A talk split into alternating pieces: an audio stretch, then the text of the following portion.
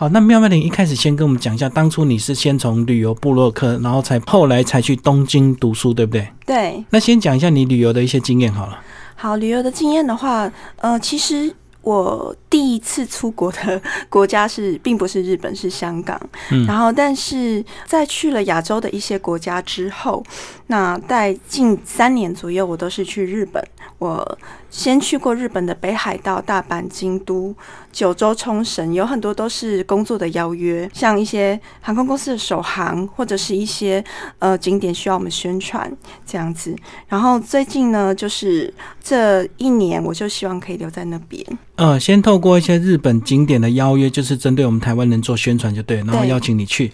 那为什么你会想要这个花一年的时间在那边读书？应该说就是喜欢上那边的生活吧，因为它接近台湾，然后像吃的东西，还有一些环境部分，也觉得很干净，然后空气很舒服。他们纬度的关系比较没有那么潮湿，然后想要在那边的话，我会选择东京，那是因为嗯这个地方比较交通比较方便，然后环境是我喜欢的，比较类似台北，因为从小就是台北生长大的。可是选东京的话，就是它几乎是日本消费最高的地方，对不对？对。那你为什么挑难度这么高的地方来读书？对，因为这个地方其实有些人会选择像京都、大阪那些地方，但是我应该就是说喜欢热闹的地方。嗯，对。然后这个地方有包含一些时尚的，然后也有它又可以去到一些乡下，然后交通都很四通八达。对，如果说我到一些比较。偏区的真的是比较偏区的日本的话，比较没有办法达成我想要的旅行的愿望，这样子。那花了一年时间读书，这个呃，你的这个资金是怎么样来筹措？是一开始就有存，还是你到日本也有一边这个读书一边打工这样？嗯，是这样子的。我其实，在台湾的时候，当然是也有边工作边存，嗯，然后包含我自己本身有工作，然后还去做布洛克，所以我变成是有正职跟兼职，当然就可以存一小笔就是资金这样子，然后到。日本的话，其实也是会担心，因为日本的消费真的很高。然后，所以在去日本之前，我有先呃在台湾面试了一个工作，这工作在日本是有一个分公司的，他是帮忙人家就是游学代办的方面的。那所以我到日本之后就直接可以工作了，嗯然后一边工作一边读书这样子。那其实你这本书啊，并不是单纯的这个日本东京的旅游，其实还包括这个呃生活呃以及这个呃留学以及这个准备篇都都有写的非常清楚。那是不是就稍微帮我们介绍一下？如果真的有听众朋友想去日本读书，或者是直接就跑去东京读书的，他们一开始在台湾要先做什么样的一个准备？有些人可能以前的想法是觉得说，哎，去日本读书好像很困难，听到留学或者是游学这两个字，好像哇要准备很多钱。那这个费用或者是这一些程序呢？当然。日本其实是要求很严格的国家，它是有一定的程序，但是只要按照这些步骤来做，其实没有那么困难。那我这就来讲一下。那如果出国之前呢，要先确认一下，就是说你要去的目的，例如说你是想留学，或者是工作签，嗯，或者是你有办法申请到工作签，或者是你要去打工度度假，要先确确认好你的目的方向。对，那假设说好，你现在是要留学好了，那留学的话呢，其实你在出国前，并不是说你马上决定就可以马上出发喽，这不像旅游，所以您在要出发的大概前六到八个月就必须准备了，因为您的申请的那个，比如说你是一四，他他每年可以申请的呃时间是一月、四月。七月、十月，在我的书十八也有。对他每一年只有四次的时间让你做报名，那每一次是两个月。那你错过了，你就得再下一次。下次。对，所以并不是随时你想去就可以马上出发。如果你是要以正式入学的这个方式的话，所以您建议大家是像我个人是在呃六七个月之前就先呃与那个代办公司或者是你自己想办法去跟学校接洽，然后做一个申请报名的动作，然后报名。的话，其实要缴一些证件，例如像是你的呃护照啊，或者是，但是最重要的是入学申请书或者是确认书那一些。然后他会要你写一个履历，这个比工作的履历更困难。嗯，对，他会希望你可以说明说你为什么要去日本旅游。写中文还是写日文？其实大部分人都是写中文，哦，是，因为写日文其实 有点难。对，你要写的很完美，反而更难过。对，因为有些人真的是觉得自己日文很好，然后用你用日文去写，反而真的有人没过因为这样没有过关，就反而暴露自己的缺点就对了。对与其这样，不如直接写中文，他们想尽办法会去翻就对了。对他们会反而他们自己也觉得说，那你就是很老老实实的告诉我们，就是你的程度就大概，比如说我是 N 三，或是我会多少这样子，那不用不用真的，除非你日文真的你觉得非常非常流利，已经到达可以完全沟通的等级，然后也没有什么错误，你才做这件事。不然最好建议是中文的一个履历这样子，他会希望你说明说，诶，你去那边为什么要学日文的动机呀？然后或者是你在那边有想要做什么打工之类的，然后希望你提出这方面的计划书。嗯，然后也不希望说你去那边，其实他们日本政府开放每年给台湾有一些什么打工度假的名额，或者是留学的名额，其实很善意的。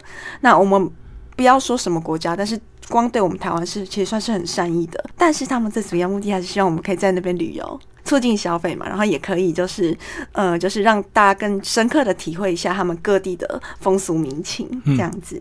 那像你自己在出发前，你那时候日文大概什么程度？我是五十音都不会，所以你是完全到日本开始学吗？对我是去其实是很蹩脚的，就是跟嗯大家一样，只会电视上那几句。哦，就是问候语而已。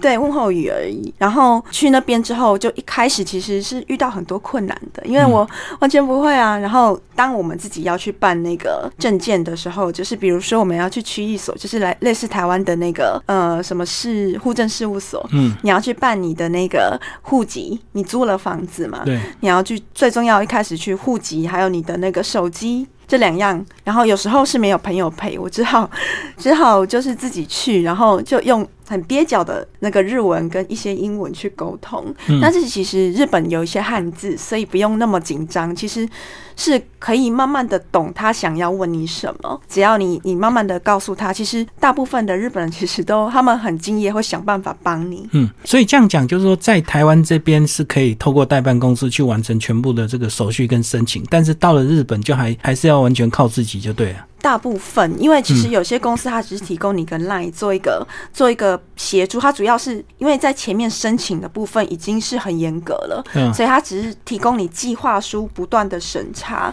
然后教你写，然后帮你改，对。然后帮你寄到学校，让你可以顺利的取得这个换签证的一个一个凭证，对，然后自己到那个呃去换签证，嗯。然后换完换完签证之后，留学签证之后过去之后，其实就只是通讯的方式来做协助这样子。所以到了日本，只能靠线上的去咨询，就全部这个都要靠自己。那我知道，其实到日本的第一个当然是这个入学的问题，再就是最重要就是租房子。呃，在你这个书也有讲到非常详细的，其实日日本租房子还蛮复杂的，对不对？甚至还有还会有所谓的什么礼金的这个问题，对不对？对哦，在日本租房子真的是，如果一般人想的很天真，哇，我来我要去日本了。但是其实日本这个这个租房子其实是很严格的，因为像我们一般印象里在台湾租房子，哦，我只要去看房子，我喜欢，好，房东我跟你跟你就是。简单签个约，比如说一年或多久，然后我们就开始付一个月的租金，然后一个月押金就可以入住了，很开心。搞不好有的还附家具。但是呢，日本这边的话呢是很严格的，光我租房子，我记得就花了两三个星期。嗯，在找你都已经确定了，他确定可能要租给你了，都要花那么久，为什么呢？他会先报，因为他通常日本都是有管理公司，对，那你这个房子它是委托，它是一些房子委托管理公司去做一个中间还有个等于有个中介，对，那你先跟中介接洽好之后，他带你去看好了之后，他第一关要先把你的资料给房东审查，哦，要房东喜不喜欢你的资格？对这个他觉得你有没有，比如说有没有钱，有没有打工，或者是他觉得你这个人稳稳不稳啊？确定你有学校之后，觉得你不会跑了，嗯，就是你确定之后，确定你会在这边留一年，然后。他这边 OK 了哦，房东 OK 了，然后他说你还要再等一个礼拜，我说为什么？他说还要再送政府，再给他们审查一次。他说因为对外国人是特别严格的，对然后没有那么容易。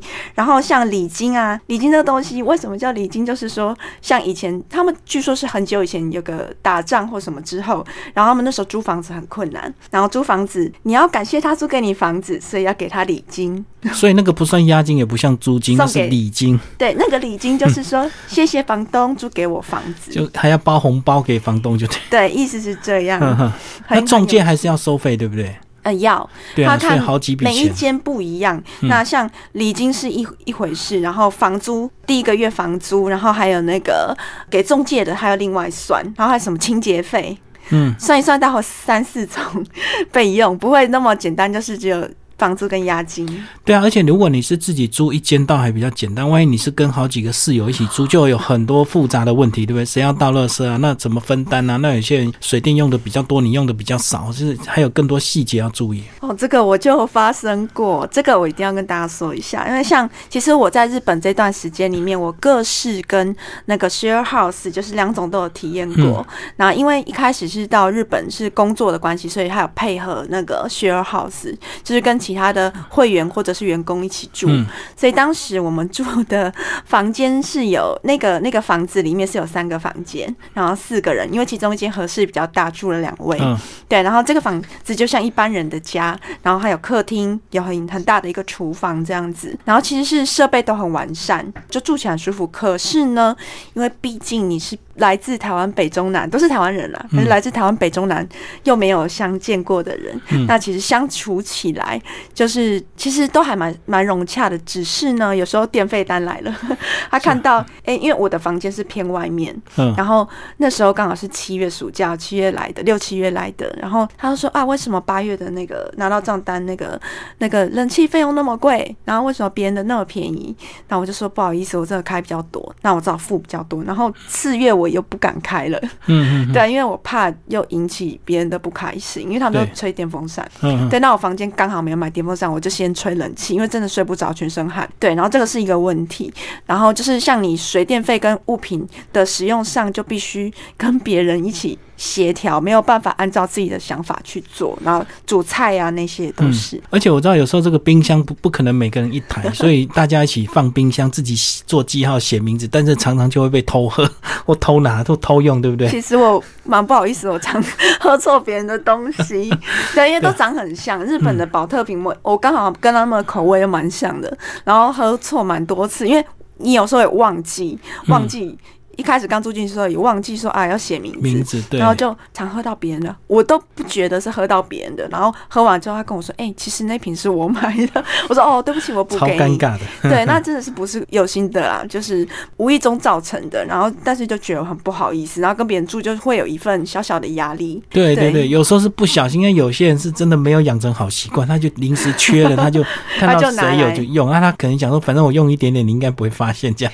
所以就有很多这个要一起共处的问题。那自己住，当然自己住这个钱就高很多嘛，对，对啊，像我那时候，后来大概两三个月结束了原本的那份工作之后，我就自己搬出来，因为我就搬到学校附近，因为原本嗯住的地方很远，对要四五十分钟通勤时间，相对车钱很贵。嗯 对，然后日本交通是出名的贵。好，那我就先搬到学校附近，变成各式喽，很开心。我在书里面有，呃，就是二十四页这里，我有个阁楼，然后也有个书房，也有个嗯客厅，住的很开心这样子。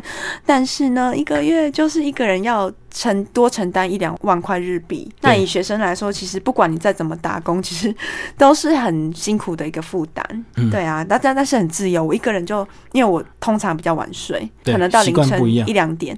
对，那我又不用在意别人，我东西可以很累了就先放旁边。嗯然后我爱煮饭，爱怎么样，其实就比较自由，但是自己要衡量清楚自己的那个经济的一个效呃能不能够承担那样子。嗯，那其实我们刚刚聊完这个准备篇，到了下一篇就有聊到工作篇哦。这个呃，这个篇幅也是稍微帮我们介绍一下。你就有提到说你在东京打工的一些经验。我在东京呢，其实一开始去的话呢，是是在那边做呃台湾台湾分公司的一个台湾过去的一个分公司的一个工作，一个行政工作，然后在那边帮忙管粉丝团啊，然后带一些会员这样子，然后嗯、呃我觉得是蛮开心的。可是因为他们工作量比较大，对，那所以后来我就在转做其他份工作。那其他的工作就像是我还有做直播，还有原本我做的部落客，嗯就是部落格的方面。但是到日本之后，其实当地的人他们比较不清楚部落客的生态，因为在台湾其实是比较风行的。嗯，对。然后我就主要是做直播，跟最后还有遇到，在去大概三个月之后，有一个旅旅游网站找我配合配呃宣传当地的一些景点影片，这样子我拍了不少的旅游影片，觉得还蛮喜欢的。对，但是我这边要跟大家提一下，如果一般人就是一般的我们的学生啊，还是一般的社会人士想要去这边留学的话呢，找工作的话种类这边我跟大家简单的说明，就是跟语言程度有关系啊。对哦，我跟大家分享一下，就是比如说工作种类，你想每个人都想要做轻松的工作，但是这先决条件就是就是说你有没有日文能力。那如果你有日文大概是 N 二以上，就是他所谓一二三四五的检定，然后如果你有到 N 二 N one 的程度，就是已经。完全几乎大概七八成可以沟通了，那这样的程度，大概很多度假饭店的那个柜台或或者主管级，或者是你可以到那个呃免税免税店去从事一个专员的工作，这样的薪水跟你的待遇跟你的工作环境都非常好。免税店就是针对台湾人或中国人这样子，对对对，就利用你这个本来中文的优势这样，喜欢你这样子，因为很多很亲切中国跟台湾的游客，对，然后他们也希望说可以利用这一点，因为日本人真的是很少会。其他国家的语言，对对，那我们刚好会两种，对他们来说这是一种很大的帮助。嗯，对，那所以如果大家愿意的话，也可以在台湾先把日文稍微补好，然后再过去会比较轻松。是，那如果相对的是你还有其他的嘛，就是说一般人像我去的时候也是什么都不会。那如果你呃程度在 N 三左右，你可以先去，就是稍微中等程度的，你可以去便利商店。嗯，对，便利商店那他会需要你有一些简单的沟通能力，对，对，应对。然后如果你什么都不会，也可以去，但是你可能要先请代办或者认识的人帮你先找，就是在当地的一些，比如说呃工厂或者是餐厅，就是接受你不用语言能力的工作去从事他们的劳务这样子。嗯嗯嗯。所以相对你能力越不够的话，这个薪资一定就越低这样子。哦，对啊，当然有可能到每个人他可能跟你说呃一个个月。可能会到 十几万日币，但是其实你的语言能力不好，相对也会扣扣扣，比如说就变到日币。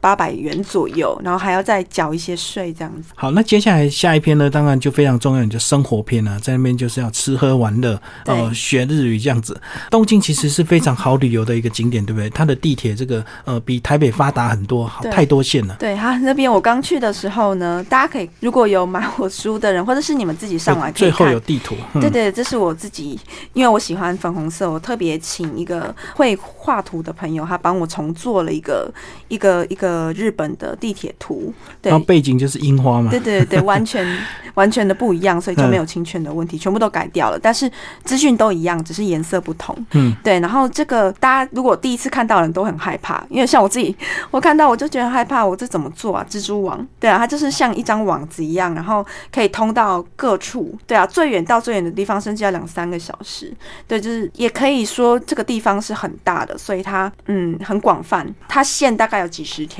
其实右下角就有注明说这个东京地铁线这个都营线，所以这个是指两个不同的地铁公司吗？对，它有好几个地铁公司哦，三四个。像我，比如说我常去的一个北千住站，它就有四条线。嗯，对，比如说它有公营的，像 JR 是最便宜的，那你就看到 JR 两个字，就代表它是 就类似像台湾的，呃，其实台湾对对，国营就像捷运。然后如果你像新干线这种东西，就是很贵的，就像我们台湾的高铁。嗯，对，简单的这样讲，然后它还有一。一些其他的县，他们有很多公司在做营业的，然后就其他私铁那个其实都比较贵，只要不是 JR 的都比较贵。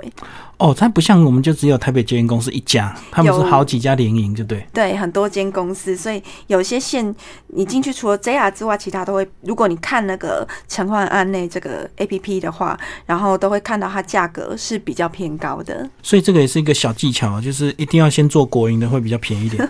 对啊，它还有一些。呃，如果往这个地图往前翻，我的书如果有刚好有去翻一翻的话，那我这边有教大家做一些。如果你想购买一个通票，可以玩整区，就像台湾的捷运的一个通票这样子，嗯，对，一日票或者是一日券、二日券那种，它有一些针对每一条线、每一条线在做一个优惠。那你你。如果这样买下去，就可以整天坐这条线，就不用再花钱了。但是还是要先选定你到底要先坐哪一家地铁公司，就对，不可以买错不同公司。对，就是不能通用哦。就是如果你买到，比如说都营的，有的它很像 Metro 那个，就是有的标志很像，但其实是不一样。哦，对，所以他们到现在还没有整合出来这个全部一票通这样子。就我们可以用西瓜卡，可是就很贵，就都通，就像那个悠游卡，台北、高雄都可以做。其实那个卡都有都可以通用，只是就没有这种优惠。然后它通票就是它也是给大家方便啊，就是在这条线里可以自由做这样子。哦，也是有全部通的，但是就很贵，就对。对对对。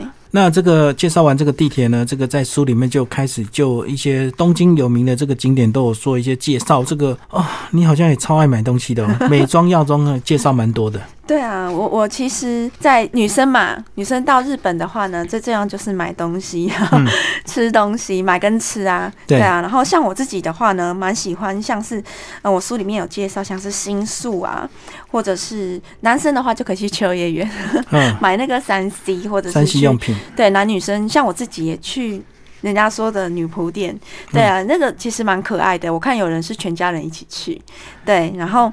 那个买东西的话，像是新宿或者是吉祥寺或者池袋这些地方，还有涩谷，就是你可以购买到很多，就是各式各样啦，像是美妆啊、衣服啊，然后都蛮新款的。他们的东西其实都很符合潮流，这样子。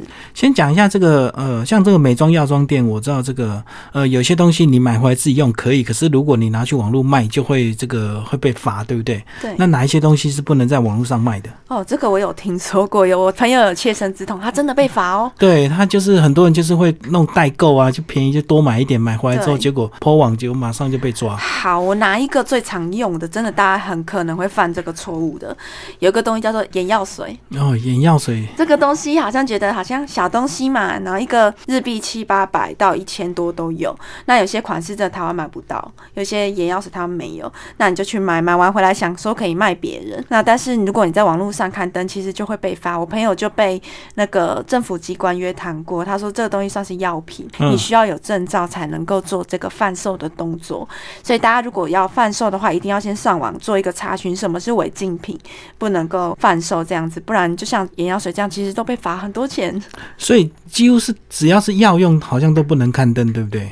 对，没有错，就是要用，它被认定为要用的。那有一些保健类的要仔细看，你可能以为它是保健类，可能它是药品。哦，是是，所以到日本还是单纯一点，自己买回来用就好，千万不要想说还要多赚一笔。最好是，然后不然只是熟熟朋友自己自己私下就好朋友流通没关系，但是刊登网络的，比如说是奇摩或者是什么什么知名的广告那种，就是真的要小心。到日本旅游这个花钱的买东西是很愉快，可是毕竟大家都不是那。那么有钱，那如果不是那么有钱，买东西有没有一些技巧，或者是有没有一些地方什么东西比较便宜，或者是有季节性的折扣？哦，有有有，它季节性的折扣，像每一年，像我上次就体验过两次，一月跟七月的时候，大概就是他们换季。对，那有一个东西大家都知道叫 Outlet，哦是 Outlet，我超爱去。像我爱住的，我住的地方叫埼玉县，是在东京的，就是类似像新北市这样子。然后我每个星期都去，我书里面也有介绍一个叫 Lake Town 的 Outlet。那东京也有很多 Outlet 啊，你大家也可以去看看。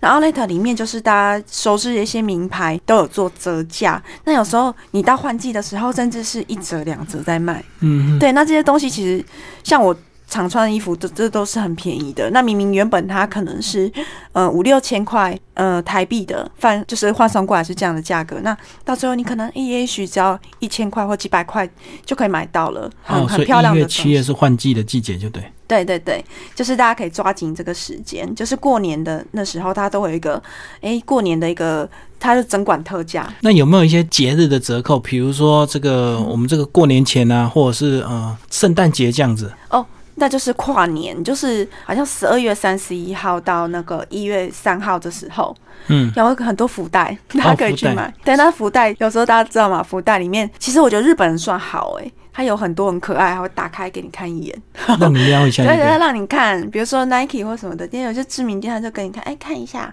然后你你喜欢吗？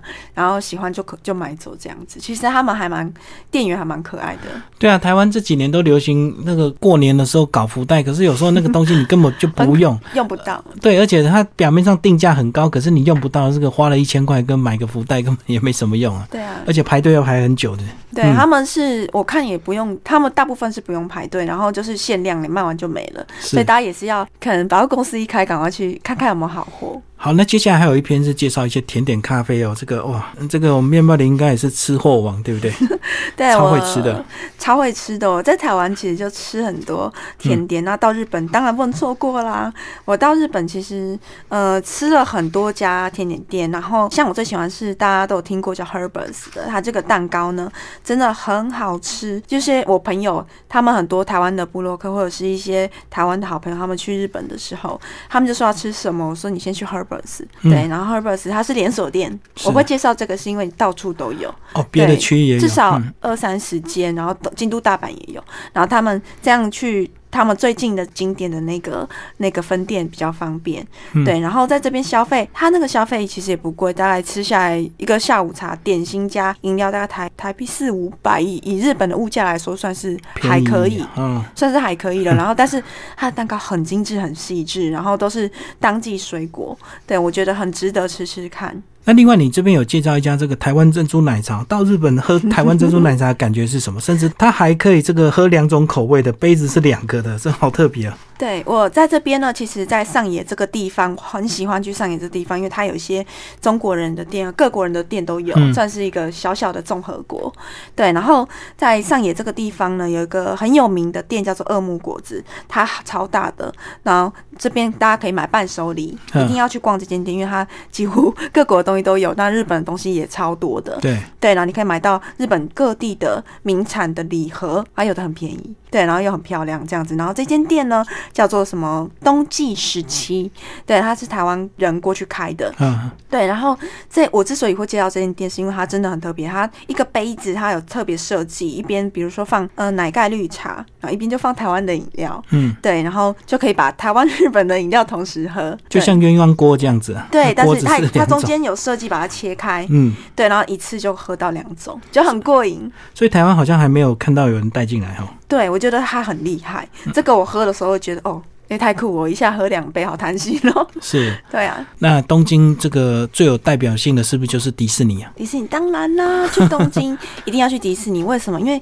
其实大家都想说迪士尼是全世界各地都有嘛，对，好像美国、上海，好很多很多什么地方都有，但不是哦。东京这个迪士尼是独特的，它是独特。那时候它成立的时候就有跟美国买断了，所以它这里面的产品，还有它很多东西，比如说它游戏上的改编之类的，可以任由他的意思去做。所以他跟很多地区的地方的那个内容，或者是它周边都是不太一样的。哦，所以它等于是它里面的规划可以更自由，就对了。对对对，就会真的很有浓浓的日本风味。它的节目设计是任由它去设计，任由日本他们当地这个公司去设计的。嗯，那到东京迪士尼是不是一样就要排队？是每次这个每个迪士尼好像都要排队。对，都要排队排到死。然后我会建议说呢，就是大家可以先研究上网研究一下你想要玩的那个类别，因为像我个个人不能玩刺激的，嗯那我的好朋友他喜欢玩刺激的，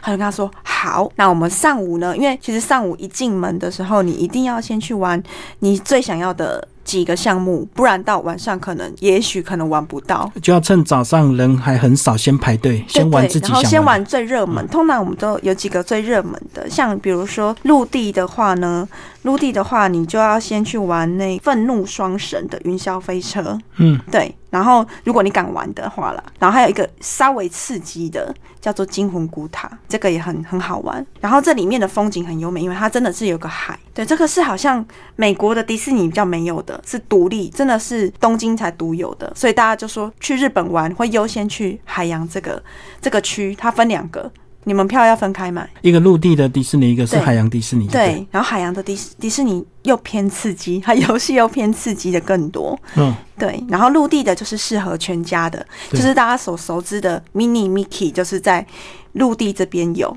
然后那个游戏的周边，那个你所要买，如果你是喜欢 Mini Mickey，你就必须去陆地的这一边，因为它才有卖这些东西，但是海洋几乎没有。嗯，海洋几乎就是卖达菲熊，或者是呃其他的一些一些卡通，比如说是小美人鱼。对，就其他的，嗯，对。那到迪士尼应该就有地铁可以坐，对不对？对它，你要先坐到武滨站，它有个跳舞的舞舞滨站，海滨的滨，还要先坐那个他们的地铁到武滨站之后，再换一个他们专属的，再跑他们这个度假度假园区的一个地铁，还要再买票，还要再买一次票。他们自己有接驳地铁，就对对对，有改圈四站，嗯然后其中两三站是两站是到他们的。度假园区有好几个饭店，那边那个费用比较贵，但是很近，你就可以玩到很晚，然后看完烟火过去。我有住，对，然后就先它那个两站，就像东京迪士尼跟东京海洋都有个别的下车的站这样子。哦，所以真的要在迪士尼玩的很尽兴，是如果有钱的话，是最好住在里面，对不对？然后像我上次 就其实玩很多次都很累，因为晚上还要爬回饭店，因为你已经玩，大家都知道都不会很轻松嘛，就是一一整天追赶跑跳碰。然后当你结束了这些之后，好，啊终于要回去休息了，或者是跟你家里有甚至有小朋友或什么要回去休息了啊，那个要跑很远的时候，你真的很痛苦。有时候，尤其是你看完烟火，然后玩完到八九点之后。坐车回去，有时候要回到你的住的地方一两个小时，那真的是会很痛苦。那住在他房旁边的饭店呢，真的是很比较可以玩的比较尽兴，玩到他关园，然后再过去这样子，就走路就过去了。对，就可能走路或者是坐他一站接驳车就到。那另外还有个乐园一定要介绍，这个三丽鸥乐园，这个一定是很多人喜欢 Hello Kitty 什么的，就一定很想去这个地方朝圣，对不对？哦，对啊，三丽鸥乐园呢，这个是很多大朋友小朋友都会很喜欢。像我很多嗯以前的好朋友、同事、同学，他们都很喜欢。这里面有 Hello Kitty，然后有什么双子星娃娃，嗯，然后还有什么什么。蛋黄哥，对，有很多大家很喜欢的一些一些图案、一些卡通这样子。那这里面的话呢，就有很多像造景，比如说化妆台啊，还是就是大型的 Kitty，然后你可以就是跟他们合照，或者是在这里面自行的拍照这样子，像到了 Kitty 的房间一样，很有趣。然后还有一些也有游乐设施，但是这里面主要是它是给全家人一起去的，所以它是秀居多，就是比如说它有一些玩偶的，嗯，玩偶 Hello Kitty 的秀，对对，他。们是以秀为主，然后这边是很好拍照的地方哦，对，所以它就比较没有一些刺激的这个游乐设施，对，比较没有。如果你真想玩刺激，我个人推荐，个人推荐还是迪士尼。好，那再我们来介绍三一美术馆宫崎骏的奇幻国度，所以这个美术馆就是针对宫崎骏的一些电影作品所做的一个呃美术馆吗？哦，对。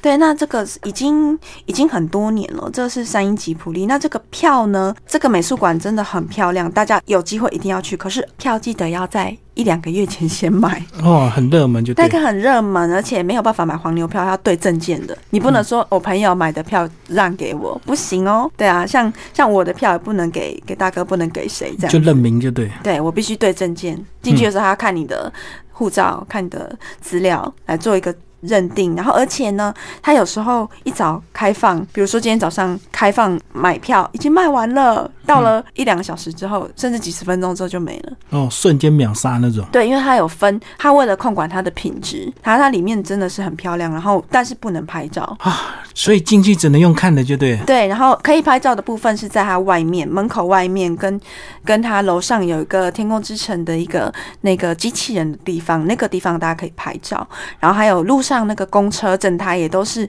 有那个相关的龙猫的一个周边，比如说它的图案或者是把手之类的，然后大家可以拍照。然后但是里面的话呢，都只能看，所以大家才会这么想去了解了解。所以等于只能在这个售票外面先拍照就对了，进去就不能拍了。对，进去就只能用看的。那里面据说据说啦，我们用讲的应该还好，据说是有那个呃，我有去啦。然后我朋友他之前带小孩子，他都会让小孩子趴在那个里面有台龙猫。公车对，然后他说在那边，然后跟着他一起那个呼吸呀，然后都觉得很可爱、很开心这样子。小朋友啦。好，我们来介绍东京地标好不好？这个晴空塔跟东京铁塔这两个现在知名度怎么样？这两个都一样热门吗？呃，近几年的话，应该是呃晴空塔。追上来了。就对，因为像一开始大家以前什么东京爱情故事啊，然后或者是大家最熟电影里面都常出现东京铁塔，对因为它就是一个红白的一个地标嘛，那也是确实是非常优美。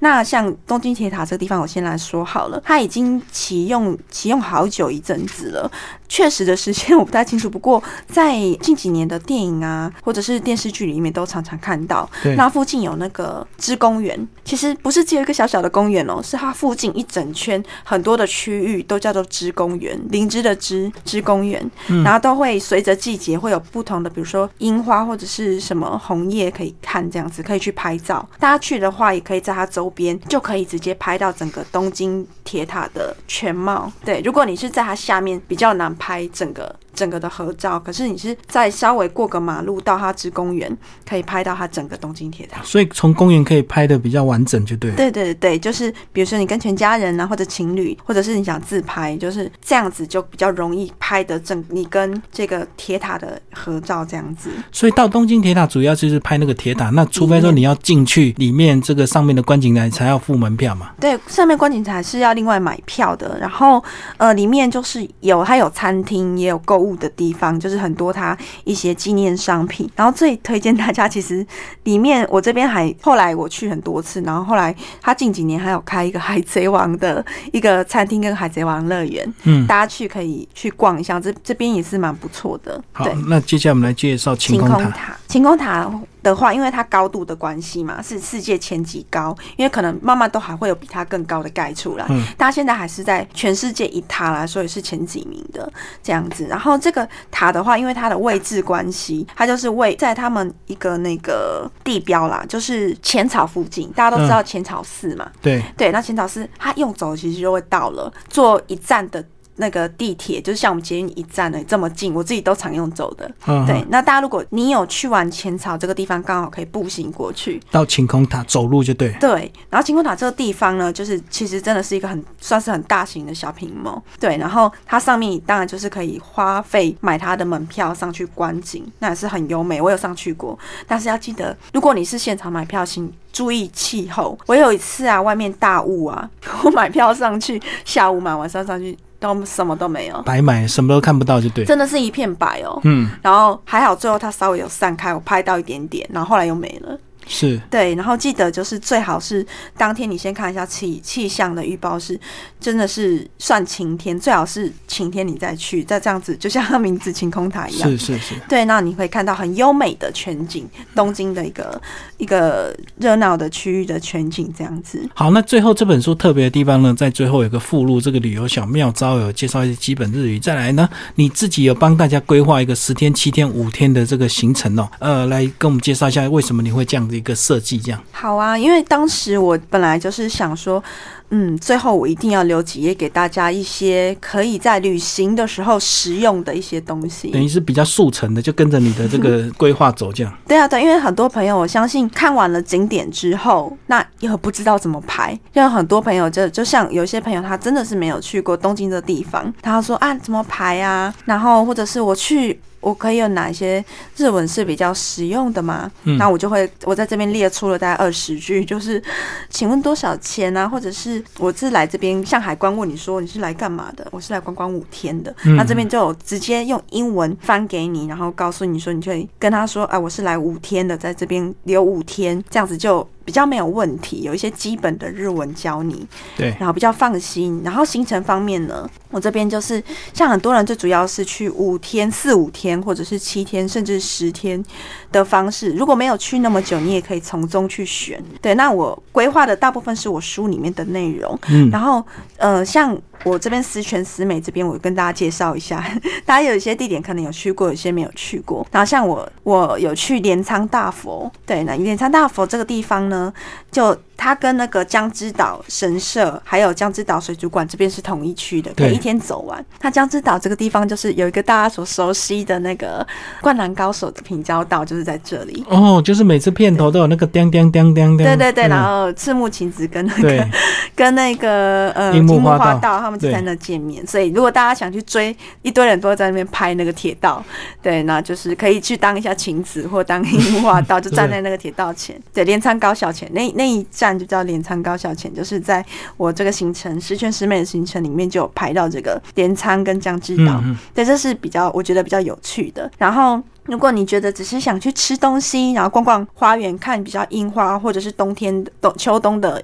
呃，枫叶，你就可以去阿美横丁上野这个地方，还有浅草，这个就是比较属于市区当中，而且又可以一次看到，比如说神社、公园，还有购物，是就是一次去比较集中，然后又可以比较轻松的一个行程这样子。对，然后像后面我刚刚就说有迪士尼嘛，迪士尼其实这两园建议，呃，海洋跟陆地都要各一天，因为真的很玩不完。对，甚至我有朋友都是去三天的，就是他觉得一定有玩不完的，他要继续玩，买通票这样子。对，然后还有，你所以你意思他最多有三天的通票是不是？好像有，就是我自己都是买当天的啊，我有买过双天的，就是两边都可以跑的。是对，然后最多好像有到三天的，就更优惠。对，所以大家如果想要省钱又想要玩尽兴，可以买那个迪士尼跟太阳跟陆地的一个通票这样子。对，然后像我这边还有一个就是台场。海滨公园这边有一个超大的钢弹，是换新的哦，今年才换一个新的钢弹，所以本来有旧的，后来又换今年换新的，更大。对，如果。大家之前有去过，今年没去了之后可以再去造访，因为换了一个更新的钢弹，然后每天在定时的一些时间都有展演，网网站上都会有，然后都会有一些表演。它比如说声光效果，或者它背后也会放它专属的一个片段，大概十分钟的一个展演，很还蛮漂亮，我有看过。嗯然后像它附近的话呢，还有景点，就像是富士电视台的夜景也很漂亮，而且这个地方的门票也很便宜，好像两三百两三百块日币吧，比较便宜。然后那个自由女神像也很有名，就很像你，你来到纽约，但是你人他是把那个自由女神像缩小，缩小版的，对啊，就是，但是你拍照不会觉得它是它是缩小的，它也是很大一个，对，然后也可以去一下这边台场这边拍一下自由女神，拍一下钢弹，然后还有个彩虹大桥，晚上也很美，可以看它日落，看它夜景都很漂亮。然后这边是一个 shopping mall，然后有海海景可以看啊，又可以逛里面的商场，很大，大概也需要一整天。最后妙妙玲帮我们总结这本书，好不好？我们这个到日本东京还有什么特别要注意的地方？然后再是说，呃，是不是因为日本人他们特别的注重礼仪，所以我们有时候这个在公共场所或者是在坐地铁这个讲手机啊，都要特别注意，对不对？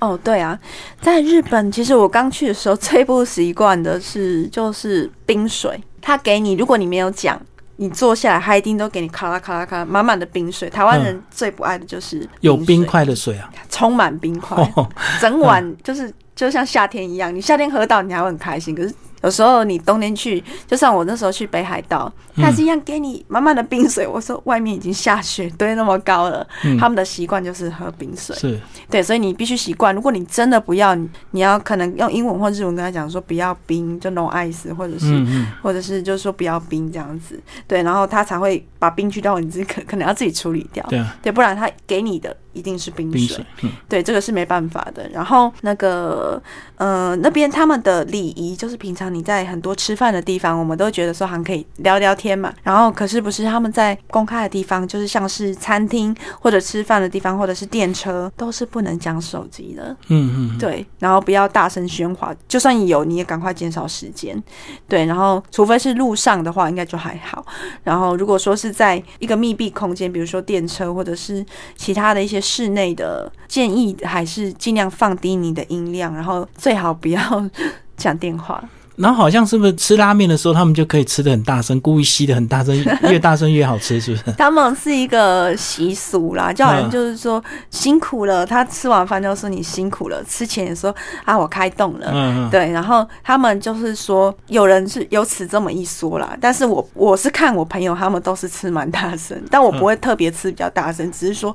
吃完了，我们就会说谢谢辛苦了，就有感恩的心，这样子跟老板说个谢谢。对，因为他们就是真的很努力，我他们日本的职人精神很值得我们学习，就是他们在做任何工作都是很很敬业的，所以他们吃的饭给你的真的是就是真的都是很很美味、很好吃的。那我们也很开心，就是会很感谢他说哦你辛苦了，用这种跟他说你辛苦。这样子好，那最后还要再帮大家这个问一下，这个这本书还有一个很大的亮点，就是妙妙玲啊穿了很多和服拍照，所以到日本这个租和服拍照是不是也是一个风潮？哦，对啊，像近几年的话呢，就很多这个叫做着物，就是在日本的话，就是他们用可以大家用。他们那个叫汉字，可是我们看起来是看得懂的，那个叫着物，呃，穿着的着，着，然后物品的物，着物。然后上网查就有很多，像浅草或者是一些神社附近比较大的神社附近都有。然后你可以利用呃，比如说预约的方式，现在脸书很多，或者是网络 Google 也有，嗯，先预约，因为有时候你可能没办法打电话去预约嘛，因为毕竟在日本。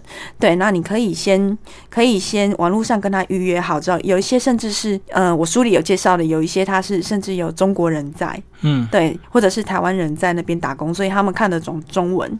对，先预约好，然后过去，过去就可以完成。比如说像你是个人或情侣，或者是他有一些特殊的是毕业的服饰，或者是你有小朋友，他刚好是有小朋友的成年礼一些一些特殊的服饰，都可以先预约再过去，然后他你就可以穿着那个衣服在神社附近，然后拍照，美美的，就真的很像变成一个。日本人，这近几年是很多女生去的时候都很喜欢做这件事，像京都、大阪或尤其是东京，近几年都很多。那他租是算时间还是算一个时段这样子？哦，都是通常是一整天，可是他的一整天呢，都是有的看店哦，他有的叫你四点半送回去，有的叫你五点五点半，然后你没有送回去，比如说晚一个小时，有的据说是要再加时间的费用，比如说一两百块日币。嗯，对，然后像我是没有遇过了，我有时候会晚。一点点点，然后我跟他讲，然后他们是说好，那但建议大家要注意这个时间。如果你太晚，比如说你太晚九点十点才到，然后又想要晚还，有时候可能会被加价，要注意一下时间的那个调配。哦，所以都是一天来计算就对了，要看最晚什么时候要还价。对，但是现在近几年也有人很贪心，晚上要穿着这衣服去拍什么夜夜拍，或者是他有别的方式用途，所以他那个。近几年的话，就是有些人可以就是租隔天还，那加价。所以不同的景区就有不同的和服店可以租就对了，就是主要是租了之后就在附近拍照这样子。对，然后他会很好，还会帮你用头发，然后木屐跟那个提提带都会借你，是全部的，所以你很放心，不用说哎我不会穿，嗯，然后我没有鞋子，穿好，对我没有鞋子啊，我头发没有头饰不会用，他都帮你搭配好，这样大概大概的价格都会是在最便宜的，像夏天的是比较便宜的，夏天的衣服比较薄，因为你夏天热嘛，嗯，叫做那叫做浴。衣叫做那个 yukata，就是浴衣，就是你沐浴的浴。嗯，然后这个浴衣就是大家穿去看烟火，或者是神社比较多。然后这个衣服的话呢，又是就是它一样的一整套，这样夏天的是最便宜，大概两三千日币就有。是，但是这样整套穿好，你有时候行动也不方便啊，也很难拍到一整天，对不对？对，通常因为走不了。我有朋友他第一次穿，他通常是很没有耐心，他就说。可以了吗？我好累啊，就想退了。对，然后像我是不怕累的人，我就穿到他要我还的，比如说五点或六点，嗯，然后我要还的，我会准时，就是可能前五分钟到店里。好，今天非常感谢妙妙玲为大家介绍他这本新书《东京小日子》，然后是关于文创所出版。那听众朋友如果对妙玲有兴趣，在这集预告下面也有妙玲的粉砖，然后听众朋友可以追踪。好，谢谢，谢谢。